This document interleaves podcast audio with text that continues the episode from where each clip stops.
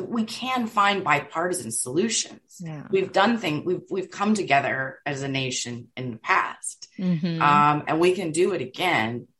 Uh, it seems to be like it, it's harder and harder to think that we can, but I really think that the average, what I call like citizen, you know, is probably center left and, or center right, and mm-hmm. really we all want the same things, right? Yeah. We all want clean water, clean air. We all want to leave this planet better for our children yes. than when we inhabited it. Yeah. Um, because you, we're all humans. So it's just can how do how do we you know how do we cut through everything and, and, and get there? And unfortunately, there's a lot of groups that make so much money from creating the division. You know, there's all these yeah. groups whose sole purpose of existence is to raise money so that they can divide. Yeah. Um, which is why I like our nonprofit, you know, um, space. And, you know, we're not, you know, we are, we, we're not in existence to try, you know, to right. divide.